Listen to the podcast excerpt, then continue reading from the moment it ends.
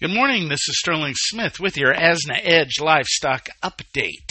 February live cattle this morning 156.37 up 28. April's at 160.12 up 23. January feeders at 183.57 are up 8. Uh, cutouts sharply higher yesterday. There is a major winter storm moving through, and that obviously wreaks some havoc with the cattle market. Uh, choice cutout seen at 257.09 up 809. Selected to uh, 25.68 up 442.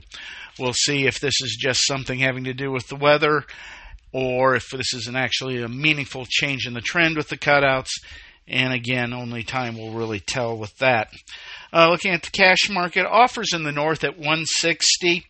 Uh, we're putting the market in the south right now. This morning I'll call it 155, 157. There were no trades yesterday, however. Slaughter at 125,000 was a little below par, but improved from late last week. Moving on to the hogs. Uh, February hogs at 85 even are up a 130.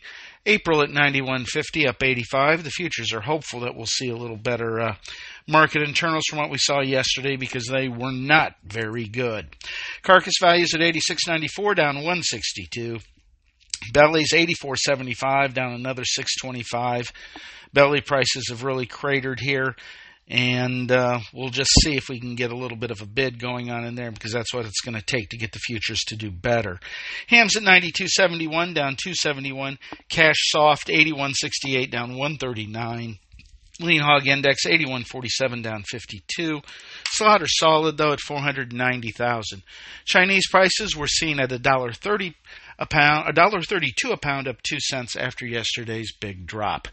This is Sterling Smith from Rainy, Omaha, Nebraska, wishing everyone a great day. Thank you for listening to today's Livestock Markets Brief. For additional information, visit agrisompo.com and find us under Resources in the Daily Marketing Commodities tab. Have questions? Email us at marketinginfo at sompo-intl.com. And last, but certainly not least, be sure to hit that subscribe button and leave us a four-star review. We'll be talking to you next time on the Livestock Markets Brief.